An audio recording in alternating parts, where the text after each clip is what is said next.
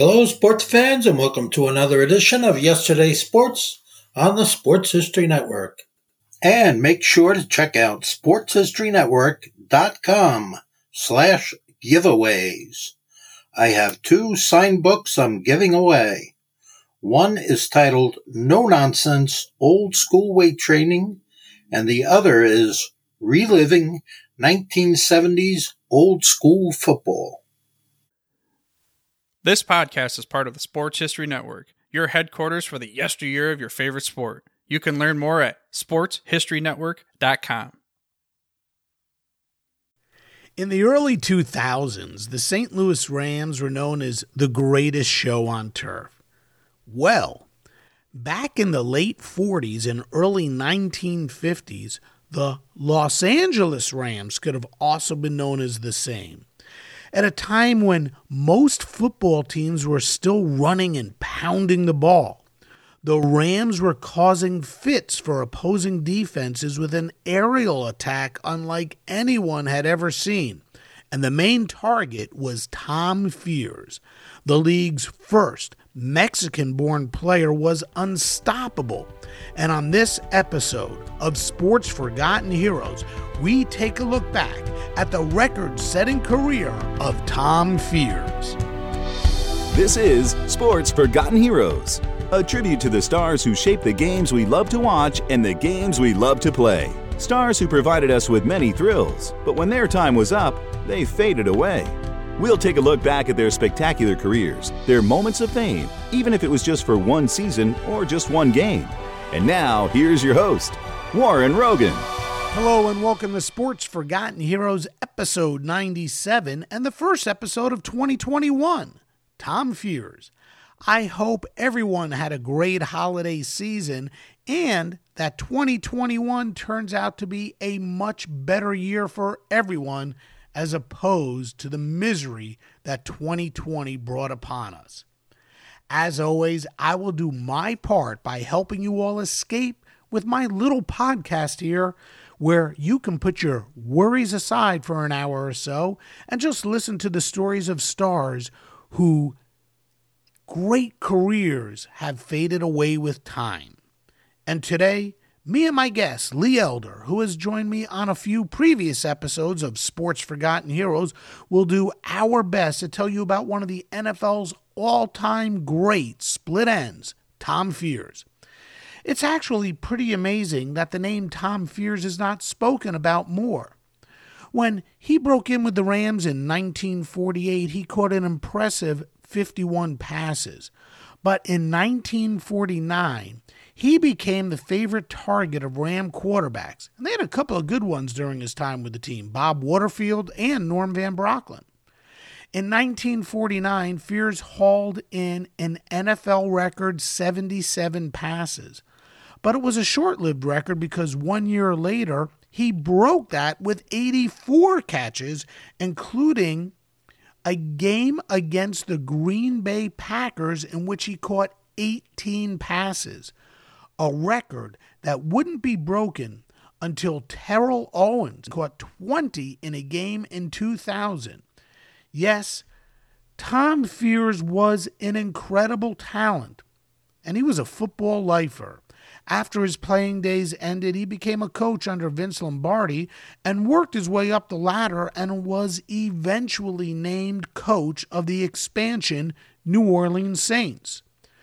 The Saints, well, back then, they were a team devoid of talent, and after just three years with New Orleans, Fears was let go with an overall record of 13 wins, 34 losses, and two ties.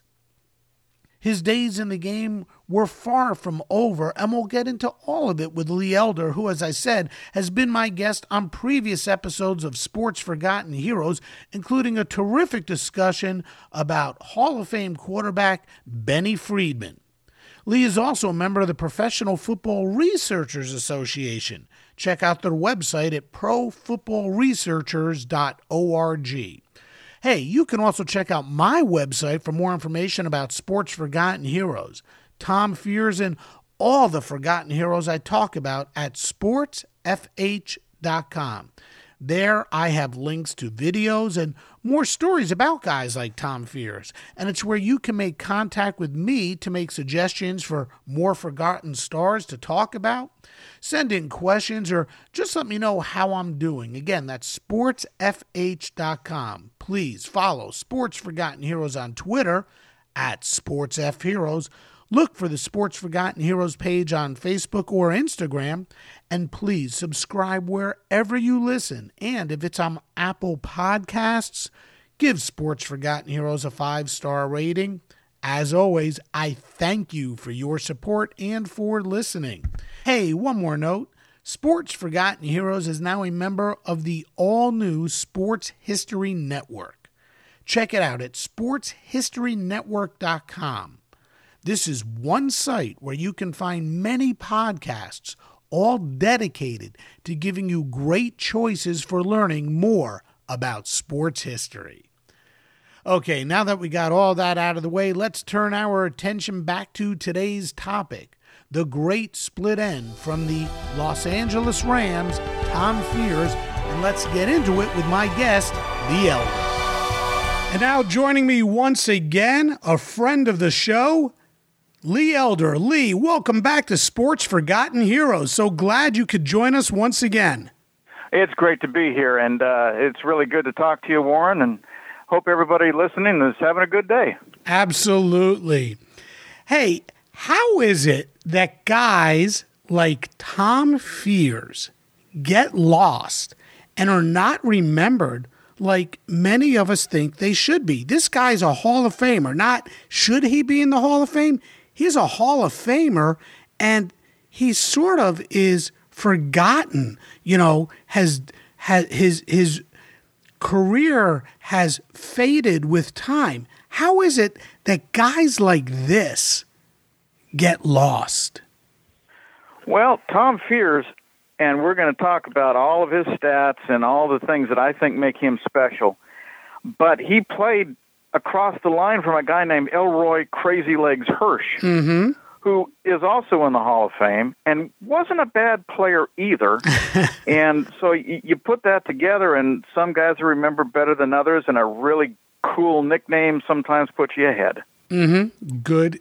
Good summary. So, who was Tom Fears, and just how good a football player was he? Uh, I'll tell you. Uh, you know, we could do three hours on Tom Fears. But to to put it in, into into capsule form, let's remember that first of all, he's the first native of Mexico ever to be inducted into the Pro Football Hall of Fame. Mm-hmm. He's not the first Hispanic to play in the NFL. As far as I know, that's a guy named Ignacio Molinet, uh, who was a native of Cuba, played for the Frankford Yellow Jackets in 27. But Fears is still a, a pioneer in terms of people from Mexico playing in the in the NFL and in the Hall of Fame, and uh, he was a, I believe, the first Mexican coach, head coach in the NFL, mm-hmm. first Mexican-born head coach. So he's important for that reason, if nothing else. But then you put on top of that the great years that he had in the early 1950s and mid 1950s with the Rams and Norm Van Brocklin and Bob Waterfield and the Bull Elephant backfield and and Elroy Hirsch on the other side and you take a look at that team and all the points they put on the scoreboard, and with with a nod to Kurt Warner and Isaac Bruce and Marshall Faulk, this really was the greatest show on turf. Mm. And they they won well they played in a couple of championships and they won a championship and we'll get into all of that. I think one of the more interesting facts about Tom's life is how he wound up in the NFL. The research I've done shows that Tom played high school ball and one year of college football at Santa Clara University. Then, like so many, he had to go fight in World War II. And he was sort of actually looking forward to it. He wanted to be a fighter pilot to help rescue his father, who was a POW in Japan. But that never materialized. What happened? How did his father end up being a POW, if you know that? And why was Tom never able to achieve his goal of becoming a fighter pilot? Well, he was never allowed uh, to become a fighter pilot because he was too good a football player, and they put him on a base football team. You and I have talked about service ball Mm-hmm. uh, in the 40s and 50s, and and all the great players that came from there, and the great coaches. And uh, the reason that Fears never got to realize his goal of being a fighter pilot and maybe going to rescue his father or at least avenging his father was the fact that uh, somebody put him on a base football team because of his uh, superlative high school career and then one year at Santa Clara. Uh, and you know, uh, someone saw him, wanted him, put him on their team to make the team look good, and and also make sure a hero didn't get uh, didn't have any misfortune during the war. So that's the reason that he never became a fighter pilot. He probably would have been a good one, and in a movie he played one. Yeah, exactly. A movie called Action in the in the North Atlantic. Um, what I'm interested to know was he a flight instructor by name only, or did he actually know how to fly? And where did he learn to fly? Well, if he wasn't a pilot, then he I don't think he could have been a flight instructor. he he might have been able to teach some of the subject. You know, a lot of a lot of uh, aeronautics have to do with mathematics, so he could have been a mathematics instructor. Uh, but uh, in terms of being a flight instructor, you have to be a pilot first. So I I don't believe he was a flight instructor. He might have been involved in a program uh, to develop pilots, but I don't believe he was a flight instructor. Okay. And his dad, by the way, was captured. The story I, I found was um, somehow his father was in the Philippines working as a civilian in mining, and Japan, you know, uh, I guess, uh, went over there and got those guys and called them prisoners of war. I believe he was part of the Bataan Death March, if I'm not mistaken. Yes. Yes, his father was a miner. That's how uh, Fear's father met Fear's mother. His father was uh, a mining engineer in Mexico and uh, met Tom's mother, and uh, they got married. And a few years later, Tom came along. So uh, he was a miner, and uh, then he got uh, uh, moved to the Philippines to do the same type of work, mining engineering. And uh, wrong place, wrong time. Yeah. And when the uh, Japanese invaded the Philippines, there he was. Yeah, and Tom never got the opportunity to go rescue him. What a story that would have been. Hey, um, Yeah, but let's let's also realize that there were a lot of really outstanding pilots that did fight in the Pacific for the United States and the Allies who didn't come home. sure. So, uh, although we we look at it and we say, well, it's too bad he didn't get a chance to accomplish his dream. Uh, sometimes those dreams end in tragedy too. Absolutely. So Tom played for a service team in Colorado Springs. What can you tell us about that and how did the Rams take notice? And you know, what sold the Rams on Tom to wind up selecting him in the draft? Well, they were aware of him because he was a California guy, and as you noted, he played played at Manual Arts High School, which is one of the then and now one of the top uh, uh, football programs, high school football cro- programs in Southern California. And then he went to Santa Clara University, which is in Northern California, so he really wasn't too far away from the Rams. And for one year, and uh, and uh, then when he got inducted into the service, uh, they already had this knowledge of him, and um, he also attracted the attention of the coaches at UCLA because before he got out of the service, they signed him to play there. Mm-hmm. So uh, he was he was just a very well known uh, ball player at that time, and he was actually selected by the Rams when they finally got him as a defensive back. Hmm, interesting. So so he's selected by the Rams, but he didn't go straight to the pros. He, like you said, went to go play at UCLA. Why not go to the Rams right away? Why go back and go to college? Well, there's a few things at play here. The the first thing is that uh, Fears said that uh, because UCLA offered him a scholarship before the Rams offered to sign him. UCLA was first; he had already signed, and so he went with uh, an agreement he had already agreed to. So there's there's some you know honoring agreement, and also you have to remember that in 1948, pro football was not the rich man, uh, you know, is not the uh, rich man builder that it is today. Mm-hmm. Um, in fact, he said that when he went from college ball to pro ball, he actually took a pay cut. so because he was uh, working he in the movies on the side. Right. He he was, and uh, also he got his picture taken. He was working for a clothing store. He and some teammates, and uh, they had a photograph taken, and they were used in a billboard. And the NCAA came down. They were going to, you know, get them in trouble, and and uh, they were able to show that at no time in the advertisement were they were they identified as football players. They're just identified as as people who worked at the store, and they were just models of the clothing lines so they didn't get any trouble there. But they they were getting paid; they were able to work. And then, of course, his job with uh, with the Hollywood uh, production studio, you know, got him in a film with uh, Humphrey Bogart. He's on film for six seconds and made enough money that uh, I guess it helped him get through college. Uh huh. How did he end up in the movies? Do you know? How how was he discovered? Did he go try out? Did somebody find him? Do you know anything about how that came about? It's not uncommon for, in fact, it happened to John Wayne. It's not uncommon for athletes in uh, the schools in Southern California to have an opportunity to go work on a movie lot or to get seen uh, by somebody in a social setting or a head coach is a friend of a guy in the movies, uh, which I believe is what what happened for Fears. But uh, it is not an uncommon thing in those days for that to happen. So, uh, you know, it's I believe that his head coach at UCLA was somebody who was familiar with people in the movie industry and and got him uh, got him a part time gig, and that ended up with him uh, uh, getting on screen for six seconds. So, in the end, yeah. at the end of his at the end of his career, and we're going to get into this, that actually hurt his career. yeah, Um, it sure did. being involved in the movie industry hurt him.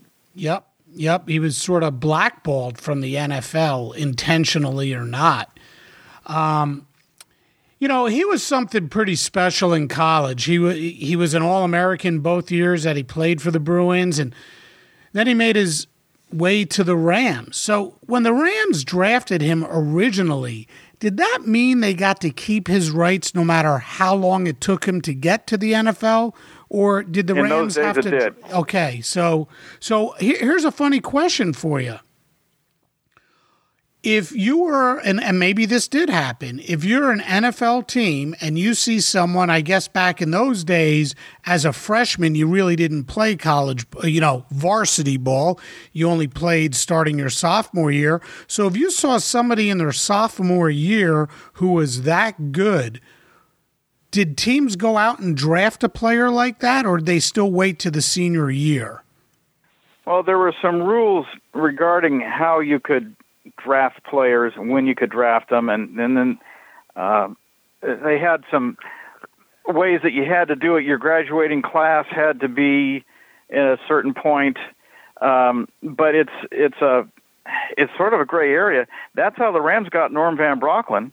Uh, everybody else thought that Van Brocklin uh, still had another year of college to go, but the Rams knew he had been in college for four years, and so technically his graduating class had already finished and had matriculated, and so they drafted Van Brocklin when no one else thought he was eligible. Wow. Uh, and so, you know, it's it, sometimes it's real important to do your homework.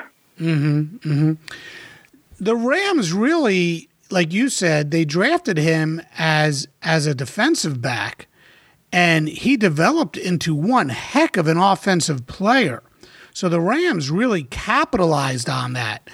Um, did they did they know of his offensive talents, or when they drafted him, was it you know this guy's going to be uh, on on the defensive side of the ball most of the time? I know that players were you know, two way players back then, but they really did have his eye on him as a defensive player, did they not? Yes, and uh, you know, as they say, there are no accidents. Um, they knew about his talent. He was drafted primarily because of his defensive prowess, but the head coach of the Rams was Clark Shaughnessy, and, and he was an offensive guy. And uh, Shaughnessy realized during the season, you know, we've got something pretty good here with this guy. And so they plugged him in, and it sure was a good thing they did, uh, you'd have to say, because he ended up with, uh, he played 87 football games and caught 400 passes. I mean, Yeah. take a look at that number, and that's Yeah. that's pretty impressive in a 12 game season. Sure. You know, his impact on the Rams was immediate. What was, if you can, paint a picture for us of what style of game the NFL generally was at that time and how unique the Rams offense was at that time and how Tom actually not only fit in, but helped develop, as you like to say, the greatest show on turf. Well, you have to, and this is, I think, the question you asked. You have to take a look at the style of play in those days. And the, the, pro football was a tough thing to do. They didn't play with a lot of guys didn't play with face masks in those days, in the late 40s and early 50s. And those that did, okay, but that didn't really protect them from much because they got mauled. It was just a tough game. There were players like Hardy Brown who who would knock you out just running a pass pattern. He'd knock you out before anything happened. It, it wouldn't be illegal. Uh, it was a much more uh, defensive game. They didn't score as many points as they do today. And so when the Rams come out and start putting points on the board like uh, an international business puts stamps on an envelope, you really sit up and take notice because they're scoring points in bunches. And so it was a very, very different type of ball club. And they became known as the Hollywood Rams, Mm-hmm. particularly when they lost the 49 and 50 championship games, first to the Eagles and then to the Browns. And uh, you just have to understand that they stood out. And what Fears did to help them stand out was, in addition to the fact they had good hands, could catch the ball, at better than average speed, he was a route runner non Terrell. He was simply an outstanding route runner. George Allen wrote a book about uh, what he called the 100 greatest football players of all time. And Tom Fears is number six on George Allen's list of receivers. Wow. And George Now, Allen I- is no slouch. No, in fact, George Allen coached the Rams, the uh, coached the Rams wide receivers the year after Fears retired, so he knew about Hirsch and he knew about Van Brocklin and he knew about players like that, and and he had been around the pro game uh, as a, a volunteer assistant with the Rams for a long time, even when he was coaching in college. So if you take a look at not the players that are ranked ahead of Fears, let's let's just not worry about that. The three players ranked that George Allen ranked immediately behind Tom Fears were Paul Warfield, Lance Alworth, and Don Maynard. so George Allen says in 1982, this was before a lot of other receivers that we've seen since, who might might rank someone else's top ten. George Allen said those guys were not as good as Fears, and he he said that Fears was a uh, was just a great route runner and had great hands, but primarily he was a brilliant route runner. And you know, George Allen knew football. He must have, and uh, he that's what he said. And I'm not going to argue with George Allen. Sure. And and to be ranked above Warfield and Alworth and Maynard is just incredible no matter how you put a list together or who puts that list together. There's got to be a reason. So where did Tom develop this offensive game and this route running perfection that he had. I mean, after all, again, the Rams and everybody else really saw him first as a defensive player. Where was this offensive game developed? How was it developed? Well, the uh, the really big scoring teams, the Rams were coached by Joe Stydahar. He was the head coach in 50 and 51, but his assistant was a guy named Hampton Pool, who had an offense called the Fly T offense. And in that offense, both Fears and Hirsch and Waterfield and Van Brocklin just flowered and became these tremendous stars and great players. And it was within that offense, which was basically a running offense, that they developed um, their style of play. Fears is a great uh, route runner. I don't mean to say that Hirsch was not a great route runner, but that's not what he was best known for. but uh, you would have these two guys who would have such distinctly different styles of play, and they were every bit as difficult for the defenses to work with. I mean, who do you double? if you Yeah. double Hirsch, you can't double Fears. If you double Fears, Hirsch is gone for sixty. That's that was the thing. And by the way, if you double both of them, okay, they're going to bring in the bull elephants, which is what they call their big offensive running backs, and they're going to run right through you. So this was a tough offensive team. Now, if you want to take a look at the difference between Fears and Hirsch, which Fears was he was a little bit defensive about, and I can understand that. Elroy Hirsch um, played for the Chicago Rockets of the old All American Football Conference. When he got to the NFL, he averaged 18.4 yards a reception. He averaged better than 20 yards a catch three times during his career. Fears like to point out that there wasn't much difference between their average yards per reception. Fears averaged 13 and a half yards a catch, which is pretty good. Uh, maybe a little less than is five yards less than, than what Hirsch had, but that's still pretty good. But if you look at the postseason, the Rams during Fears' uh, career, and the same for Hirsch, played in six postseason games. Elroy Hirsch did not score a touchdown in any of those games. Fears averaged 19.1 yards a catch over his 30 receptions during those six games. He scored five touchdowns. In his four championship games, he had 16 catches, 313 yards. Wow. In their 1950 divisional playoff game against the Bears that they needed to win to get into the championship game, he caught three scoring passes of 43, 68, and 27 yards. Wow. In the clutch, Tom Fears delivered. And let's remember, in 1951 fourth quarter, Rams are trailing the Browns. Van Brocklin hits Fears for a 73-yard touchdown scoring play. And on that play, Fears has to go up and catch the ball up in the air. Two Browns defensive players collide with each other trying to get to the ball, and Fears is gone. He was not slow. Mm-hmm. The idea that maybe he was a route runner wasn't fast, that's only because he wasn't fast as Hirsch was, but doesn't mean he was slow. He was quick also. Mm-hmm. He was gone. And that's the play that got the Los Angeles Rams their only NFL championship. They Right. won a title in St. Louis, they won another one in Cleveland, but they've Yeah. only won one in Los Angeles, and they won it on Tom Fears' catch. Sure, sure. And like I said, his impact with the Rams was immediate. I mean, his first year, he led the NFL in receptions from his split end position with 51 catches for four touchdowns. His second And year, 698 yards. and exactly. And his second year, forget it, led the NFL again with 77 catches, which at the time set a new record. And he scored nine touchdowns.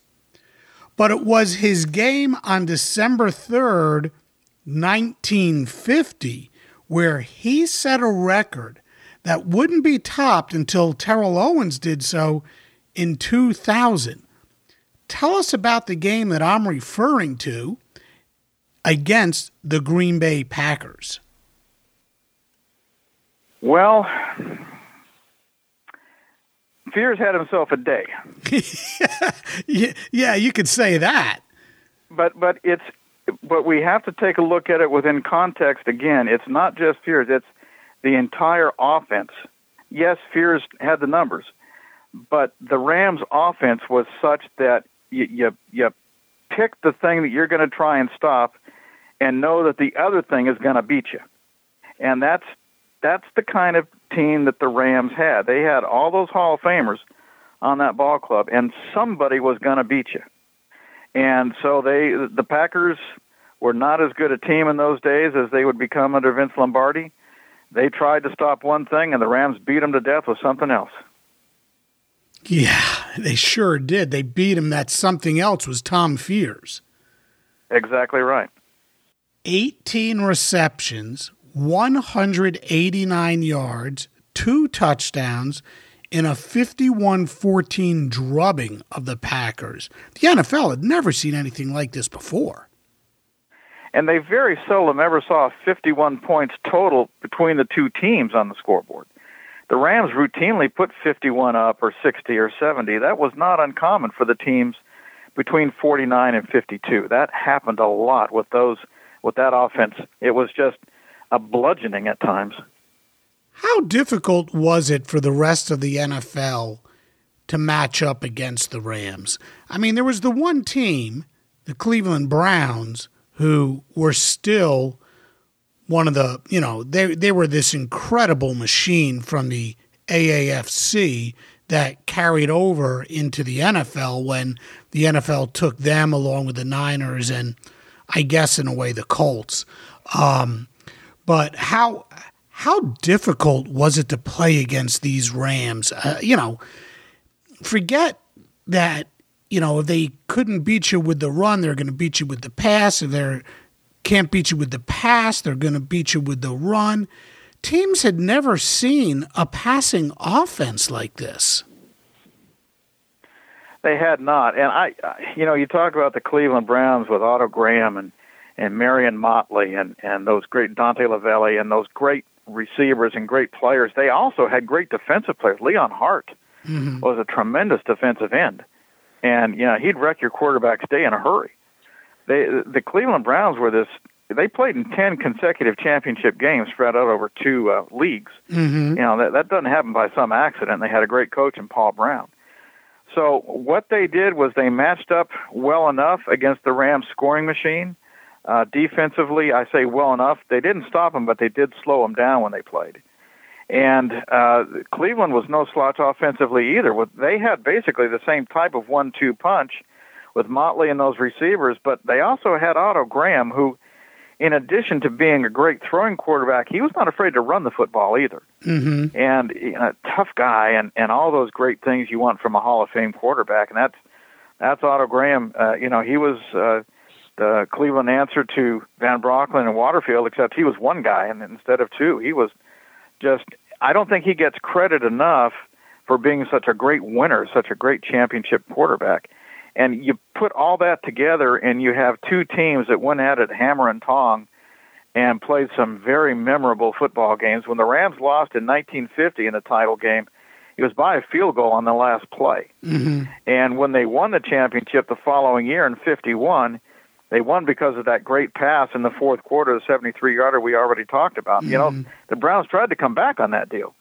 They had some time left on the clock, and if you're a Rams fan sitting in the LA Coliseum, you're saying to yourself, uh oh, the Rams got some time left. Mm-hmm. It didn't work out for them that one time, but they matched up very well with the Rams, in, and I think part of it was the coaching from the great Paul Brown. Mm-hmm. Mm-hmm.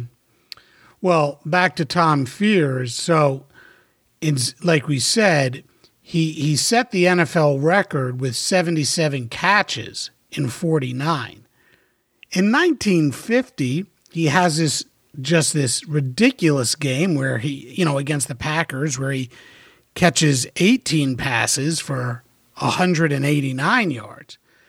Overall, he set the record with 84 receptions 1,116 yards and seven touchdowns. And by the way, he averaged 93 yards per game. How crazy are those numbers? Those are great numbers today. Back then, I mean, that's craziness. Well, it's and it's also crazy that he had 1116 yards in a 12 game season. Exactly. I mean, it's just they're playing 16 now, and and that's that's still a good number. Yeah, well, Tom that. Fears was, uh, uh, among other things, he, he had great hands. He understood the game very well, so he knew, uh, you know, the type of patterns that he had to run when he'd see a defense. Usually in those days, the defenses were a 44 front or a 52 front and uh, you know they would try and stop you on the line of scrimmage, but Fears was a tough enough guy to get through that. Then he'd run a, a pattern that would get himself open, and he had such great synchronization with the two quarterbacks, Waterfield and Van Brocklin. They understood where he was going to be uh, on a given play, and they could always go to him. You know, okay, I know Fear is going to be open. He'll do this. He'll shake the guy. He'll get off the line of scrimmage. And I know if I have a tough time throwing the ball, he'll go up and catch it. He just had those great hands. So when you put together the trust that the quarterback has with the ability to get off the line of scrimmage and a good set of hands, you know, I, plus good speed, I you you just don't see that every day, even in today's football.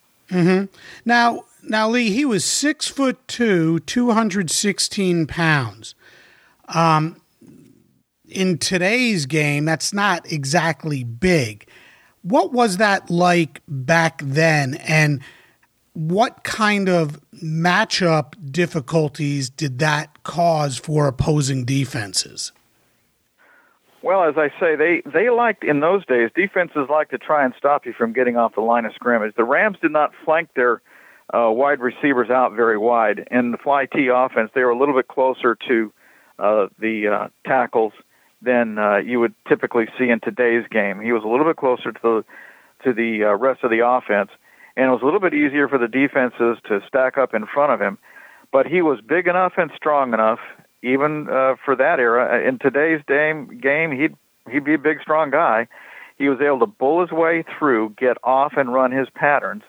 Um, they wouldn't delay him like they might have delayed other wide receivers who were maybe not as large or physically imposing. But he was a big, strong guy, and for the era, six two sixteen is is pretty doggone big. So uh, he was he was that combination of tall enough to get up high, good hands, good route runner, um, gonna be open, dependable. Didn't miss many games. Very few games. He was most of his career he played. So uh, he was just one of those guys that quarterbacks love to have around. Mm-hmm. Mm-hmm. Now I want to talk about the team itself. You mentioned some great names. Let's talk about those teams from the late 40s and early 1950s. Let's let's first start. There's four players in particular: Elroy, Crazy Leg Hirsch, like you mentioned, Bob Waterfield, and Norm Van Brocklin. Um, those two guys sort of split duties as quarterback. You know, Waterfield was the guy, then Van Brocklin. Ultimately, Van Brocklin took over. I did a uh, uh, podcast about Waterfield several years ago. Um, tell us a little bit about the style of those three players. And then I got a fourth one I want to ask you about because it's a fun one. All right. Well, uh, as I we talked about the fly T offense, it was it was a offense built around running the football uh, with a lot of uh, great backfield faking and trickery and, and slick ball handling and he had a couple of really great professionals, Van Brock and Waterfield, who who were able to do that. But um, the Rams had, um, and we're going to talk about some of these other players, I know, but they also had a back named Dick Hoerner who doesn't get a, a lot of attention from people. Mm-hmm. But he was a big, strong guy. He was fast, and you know he would run through you. Um, and that's that's the type of thing that the Rams can do to you. They could make you think you were going to do one thing and then go do something else, and you'd be caught not ready for it. So, and in in those days, the game itself was different, Warren, because the roster was much smaller. You didn't have specialists like we have in the game today, and that really sort of forced the hands of some of the other teams. They just simply didn't have the players uh, to stop what the Rams had. And a lot of the Rams running backs were also linebackers. In fact, they were starting linebackers. Some of them. Mm-hmm. Well, the other guy I wanna I wanna ask you about is um, an interesting guy. He's someone who is not really recognized for his accomplishments in the NFL, but he played for a couple of years. 1950 when they lost to the Browns and 51 when they beat the Browns and the guy had a decent career those 2 years. Glenn Davis. How oh, did oh, he Glenn contribute? Davis. How did he contribute to the team? I find that really interesting. We always hear about his great days at Army, but you never hear about what he did in the pros. Well, Glenn Davis is one of those guys who was a little bit before his time. They called him Mr. Outside when he was at the Army. Doc Blanchard was Mr. Inside. Mm-hmm. He was Mr. Outside. And he had uh, good speed, but people don't understand that even on that team with Fears and Hirsch, Glenn Davis could catch the ball coming out of the backfield, too. He was – one of those uh, multiple tool individuals. He could run the football, he could run it between the tackles, he could run it around end. Uh, you could use him as a, you know, you could fake to him. You're going to have to attract attention because of his speed. And if you leave him alone, Van Brocklin hit him in the hands, you know, and he'd catch it. uh, he was one of those multiple tool individuals who, like you say, doesn't get much attention, but he was on a team full of Hall of Famers. Mhm. And how much? There's only one football. How much attention can you give everybody? you just can't. But you know, I had a, a friend of mine once tell me that you know, uh, if if I'd been on that team, he says, if I'd been the greatest player of all time, no one would have ever known it because there's only one football. Mm. And I think that that's the case for Glenn Davis. There's only one football, and he could. Every star had to touch it a little bit because of what they did to the defense, and he just probably didn't get the attention he might have gotten uh, because of uh, everybody else that was on that ball club. Yeah, I'm looking at his numbers now. In 1950, he ran for 416 yards and scored three touchdowns. Out of the backfield, catching it, 42 receptions for 592 yards and four touchdowns.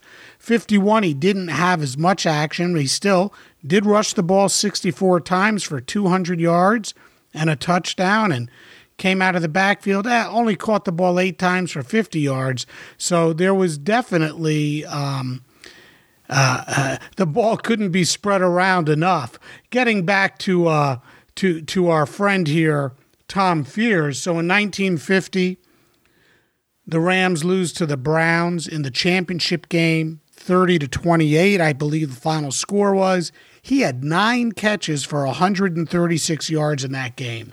In the 51 championship, the game that we've already talked about, where he scored on the 73 yarder in the fourth quarter, he caught the ball four times for 146 yards. As you noted earlier, he came to play in these big games.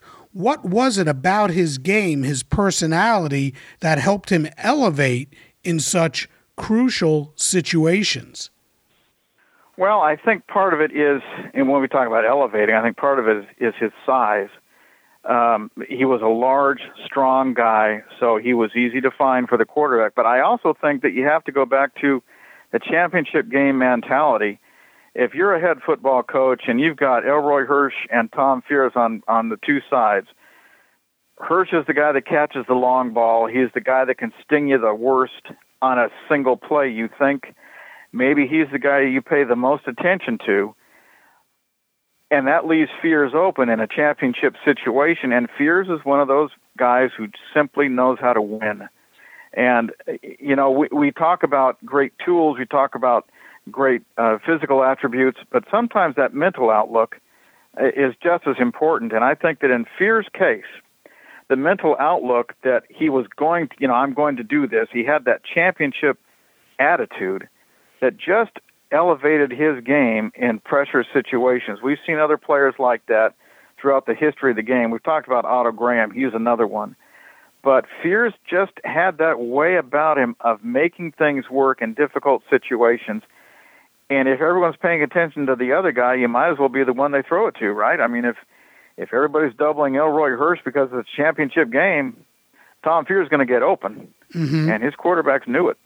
Now, was there anything to the fact that for Fears, it was somewhat of a short season, 51? I believe he only played in seven games that year. I think he held out and ultimately decided to come in. It would be later on when he would get hurt. What was the whole? Obviously, it was probably about money, but what kind of leverage did he have back then, and how did that affect his relationship with the team if it did? Well, ball players usually want a guy to get the best deal he can get, and so it, you know, with teammates, it doesn't usually uh, bother them all that much. He, yeah, he wanted more money um, than the Rams were willing to give him, and uh, eventually he came back to the ball club just in time uh, to help him win a championship. But I also think that there was another thing uh, that played against him, and that is that the Rams were winning without him. Yeah. And you know, there, there's some pressure there too. Uh, you know, they're winning without me. Uh, he eventually he got a little something from from management, but the the point is that um, he had two things that you know, one working for him, and that was that uh, they they knew that he, of his talent and what a great player he was, but the thing working against him was the Rams were winning anyway. So you take a look at that, and well, maybe I better get back.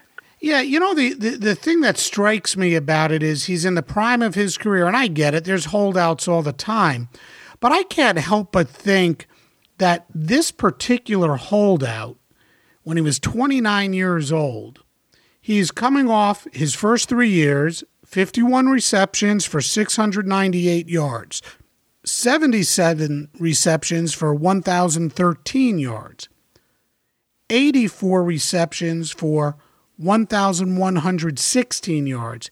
Comes back, basically plays half a season. So if you look at it and you multiply, he would have had 64 receptions for, or just around 60 receptions for just over a thousand yards.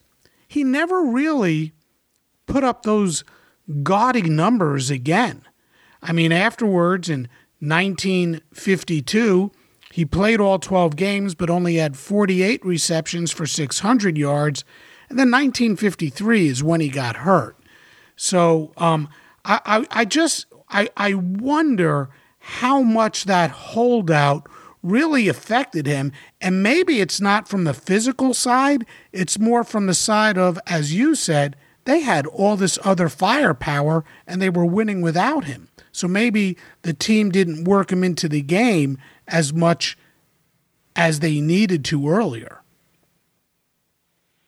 Well, you go back and you, you look at the numbers, and in seven games, 32 receptions, 528 yards that's not bad. No, I'm I'm saying so, that, that that equates to almost 60 receptions and probably right around a thousand yards. And you know it's hard to say what might have happened. You can't, in fact, say what might have happened. All we know is what did happen.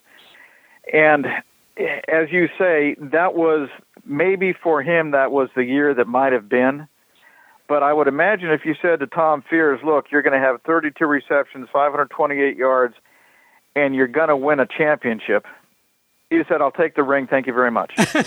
because no Fears was about winning. You know, he this was not a man who took losing lightly, and nor was his coach Joe Stydahar. And I think that Fears uh, a little bit of Stydahar's spirit. Mm-hmm. What about um, defense? He was recognized for his defensive talents you know, in college, uh, playing for the service team in Colorado Springs. What was he like on defense in the NFL? Well, in his first game against the Detroit Lions in 1948, he intercepted two passes. I believe that those were the only two passes he intercepted in his entire career, but he got off to a heck of a start. And uh, one of them he returned for a touchdown, and the legend is that his touchdown returned – uh, sparked Clark Shaughnessy, the head coach, into thinking maybe we should concentrate a little bit more on offense with this man because because he had such a great run back. I have never seen video of that play. Uh, frankly, I don't know that it exists, but I would I would like to see it just to see what what the legend does in terms of reality. Mm-hmm. But um, he was uh, at at the time he was a really good defensive player, and that's how he got selected selected as a defensive player, but clearly uh, his strength was on offense. Hmm. Um. We talked about the fact that he was the first Mexican-born person to play in the NFL. Did that come with any difficulty? Do you know if he wore that notoriety proudly? Did it mean anything back then? And did he face any sort of I hate to use the word racism um, or issues because of his background?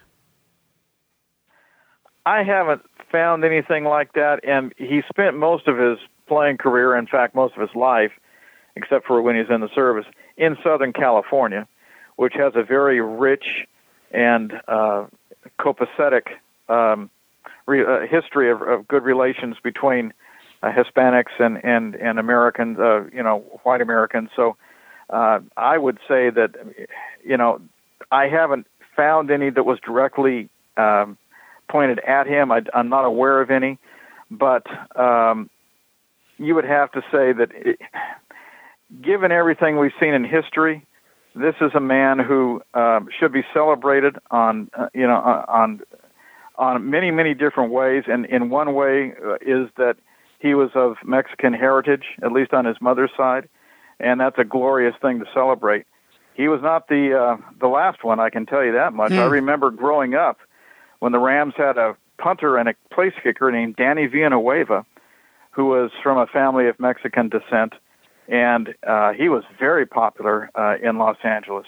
And I ended up meeting a brother of his who who had a lot of fun stories to tell about uh, their father, who was a preacher, and and uh, their their upbringing um, on both sides of the border. Just a wonderful family. And so my feeling is that Fears had many of those same uh, same feelings and same stories. And I have not heard of anything on the negative side. I would certainly hope there weren't, but mm-hmm. Um, mm-hmm. I, I just know that what a rich heritage he had. Mm-hmm. Now, 1953 was really the beginning of the end, and it wasn't because of his talent diminishing or his physical skills diminishing. He got hurt. He fractured two vertebrae in a game against 19 against the Detroit Lions in 1953, and and that really um, affected him the rest of his career. Especially in those days, because medicine, you know, sports medicine in particular, is nothing like it is today.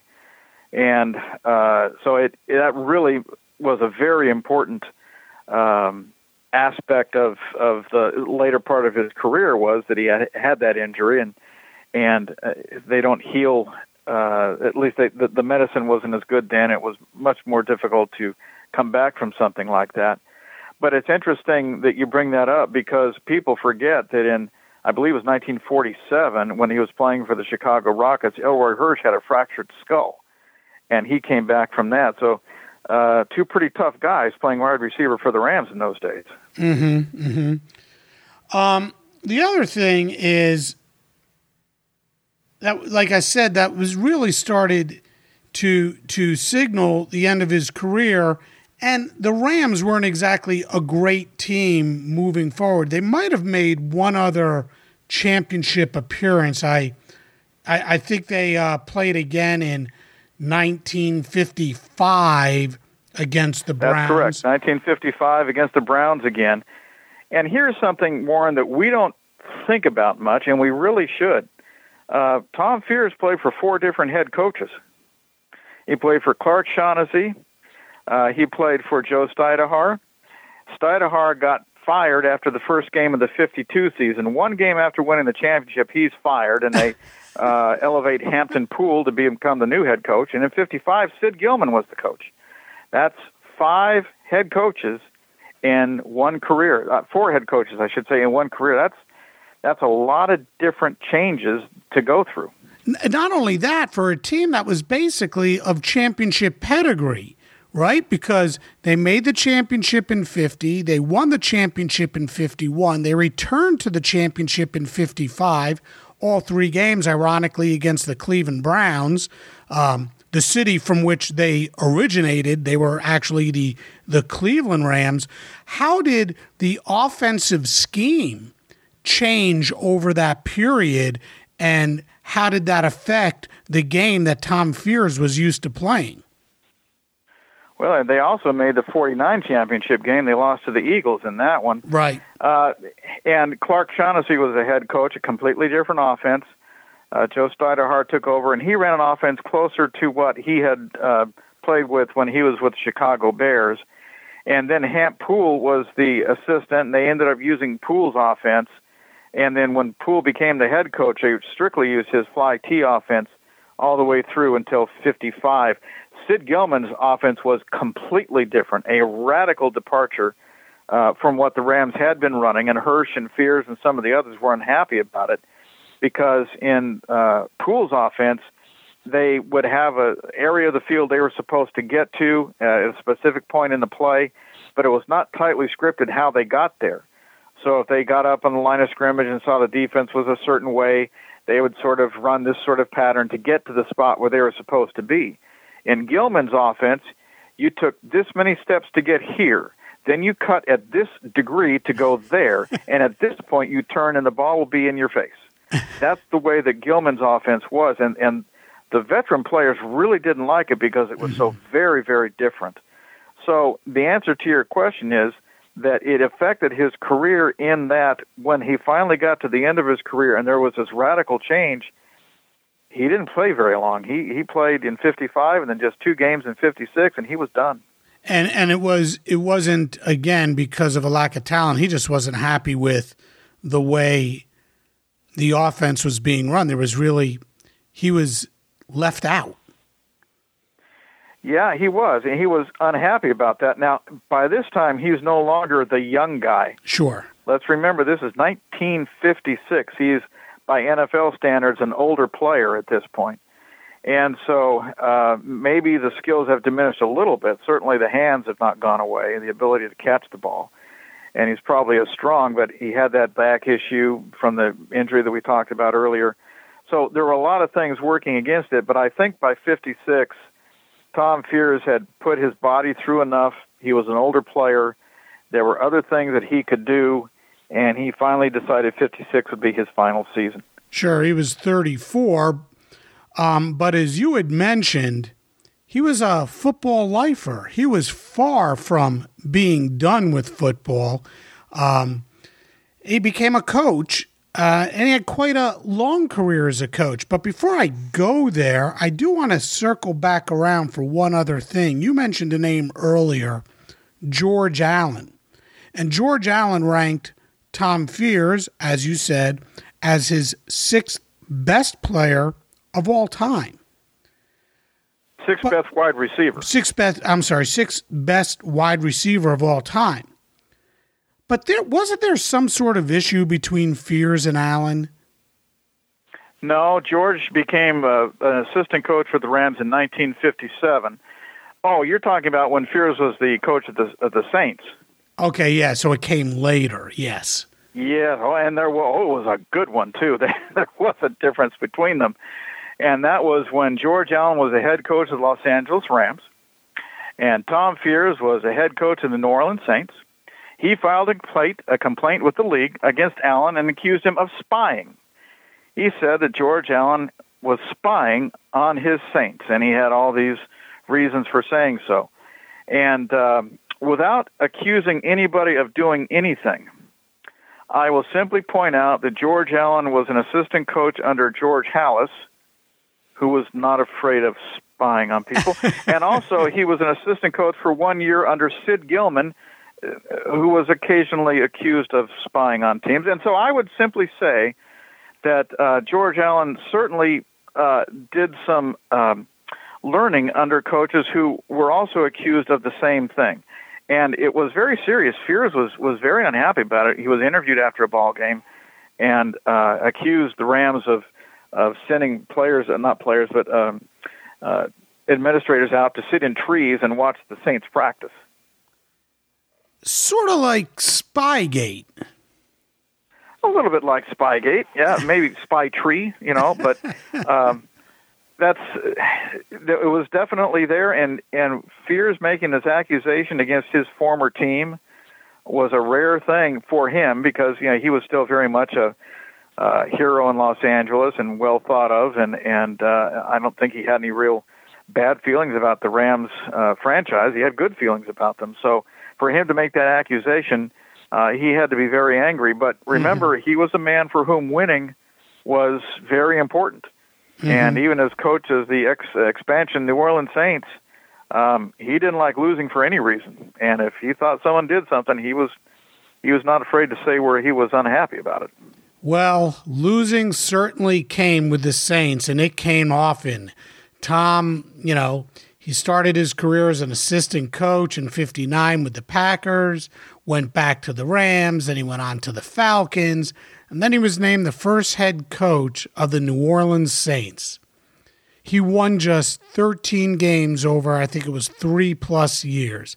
How tough was that? How tough is it for someone who is so used to winning to have to go through something like that? What was Tom Fears like as a coach? well, he was not happy at uh, with a record of 13, 34, and two. Remember he coached for Lombardi in '59 and went back to the Rams in '60 and '61 as an assistant. Then went back to the Packers again for three more years. Then was an assistant with the Falcons. So he understood what winning looked like. He also understood, having uh, coached with the Falcons, what it was like to be with an expansion team. So he knew what he was getting himself into. But uh, he was uh, so dedicated to winning, so determined to win, that uh, coaching the Saints was a very difficult thing for him. And when when it finally ended, uh, he was simply he was probably happy to leave. He was not happy to get fired. Nobody ever is, but he was probably happy to get away from a losing situation. And you know, thirteen, thirty-four, and two. Really, when you look at it for an expansion team, the first few years of existence, that's not really all that bad. Yeah, I think Tampa would have really loved to have 13 wins over their first couple of seasons. John McKay would have had some great quotes quotes had he won 13 games the first three years yeah. No doubt. It didn't happen. yeah. Um, through all of this, did Tom have a family? What was his family life like? I haven't researched his family a whole lot, but um, he was he was a football lifer, and when you're when you're related to a football lifer, the game sort of takes its part of you every moment, and that's that was the case with Fear. So it was not always easy for him uh, for his family to be with him because for so much of the year he was so heavily involved in the game one way or another as a coach or uh, he had a scouting service and that certainly took him on the road it's not easy to be involved with a man uh, or as a father or a husband who has gone so much, and that's that's the same then as it is now. It's that's a very difficult thing to have uh, be part of your life because to some degree you know you're always going to be number two uh, to the game of football. That's the way it works. Uh, it's, it's such an intricate game, and you need to know so much it's really it's it's just an incredible you have to have an incredible dedication to want to be in this game and to really to succeed in this game. I just marvel at guys like a Don Shula who coached for so long. Bill Belichick, even though he's going through a, a bad season, for some a good season, but for him a bad yeah. season, um, after all that success. You know, these guys, they eat, they literally eat, drink, and sleep football. It's just this crazy obsession.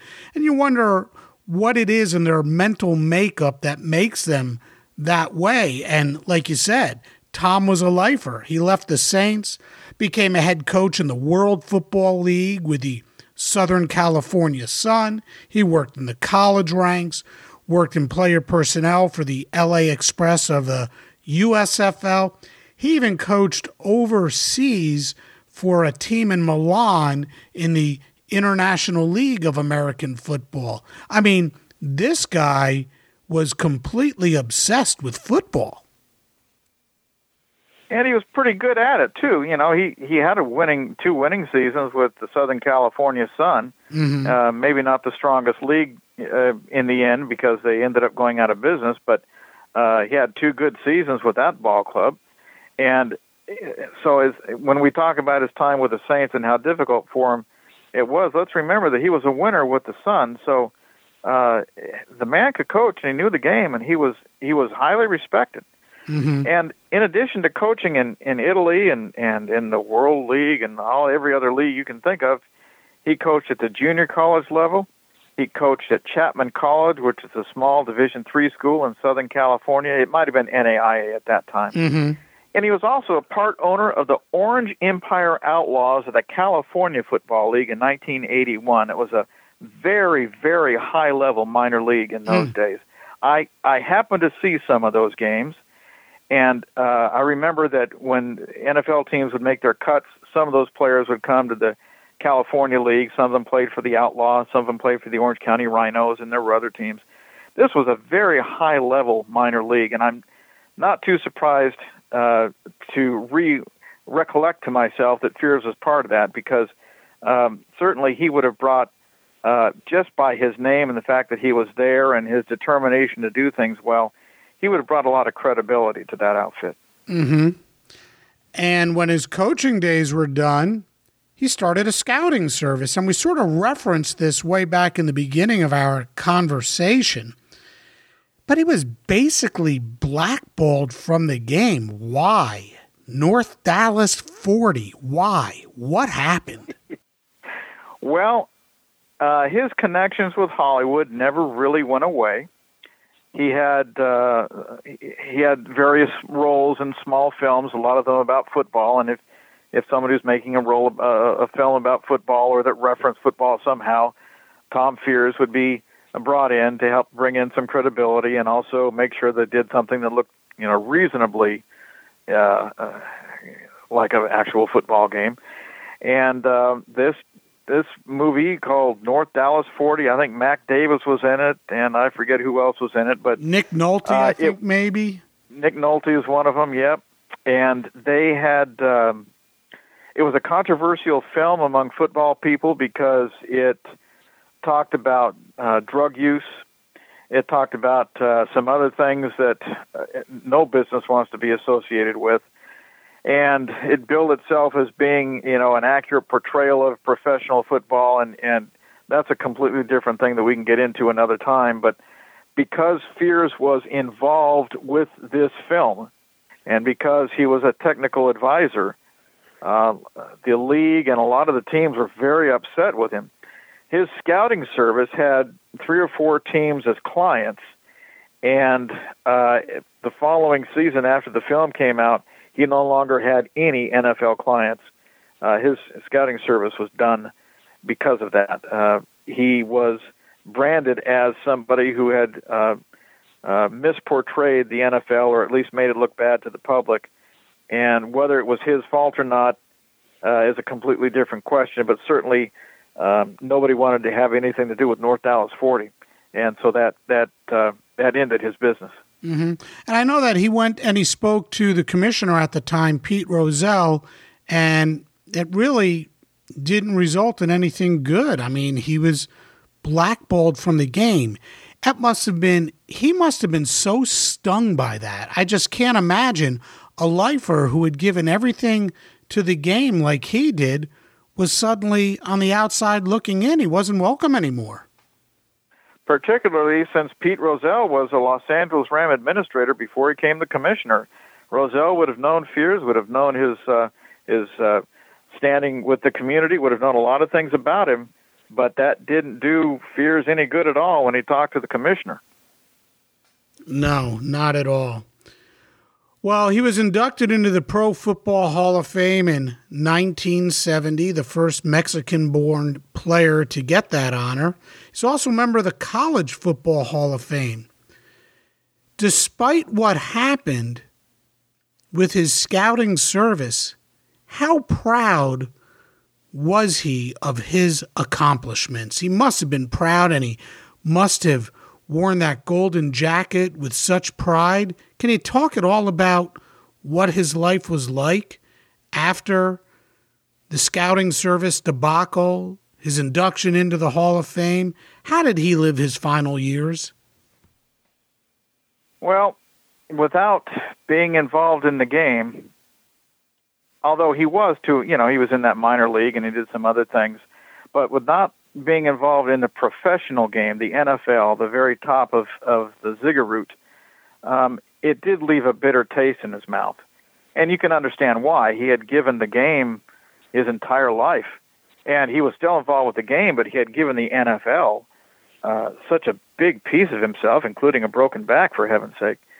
So that left him unhappy, but um, it didn't leave him unhappy with the game itself. He still loved it, and as I say, he coached at those colleges, and he was involved with the minor league, and and uh, he was just one of those guys who couldn't stay away from the game, and the game benefited from him. I I just really have to say that between uh, his excellence on the field as a ball player between his willingness to make the big play, his his his mental aptitude for making the big play at the right time, uh, between being a coach at the pro level and at the college level, and and being involved with the minors, you have to say that that the game benefited from Tom Fears being a part of it.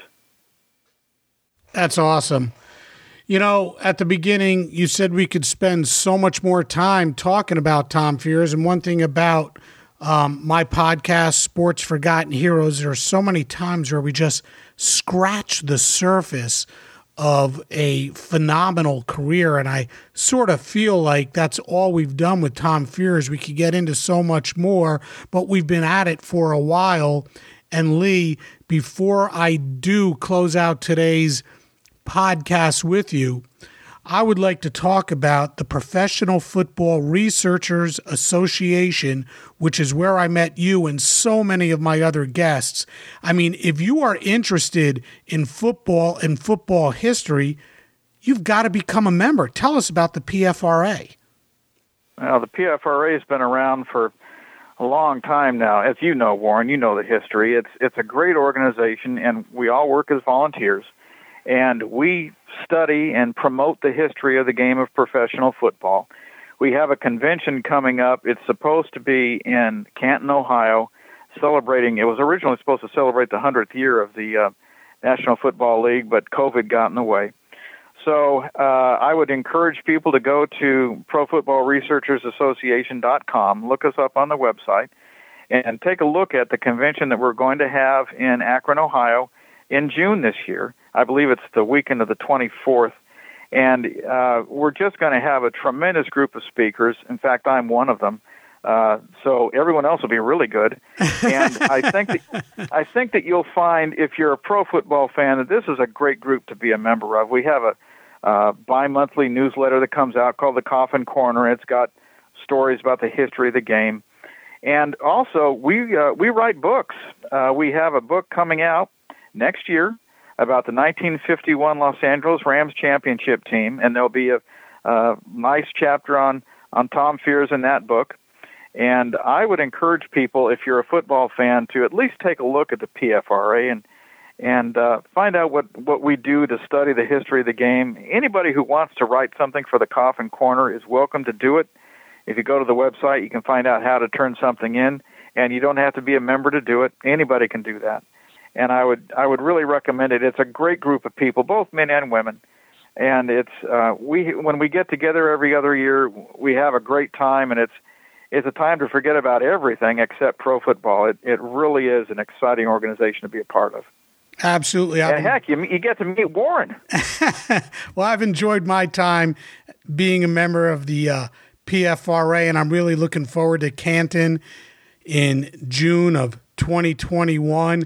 Lee, I want to thank you so much for joining me again on Sports Forgotten Heroes. We've had some great conversations over the last couple of years, and I can't wait to be with you in June, and am looking forward to having you on again. Well, I'm looking forward to seeing you, Warren, and, and I just uh, I, I want to tell everybody that uh, be sure to take a look at the PFRA and be sure to listen to Sports Forgotten Heroes because it's not just about football.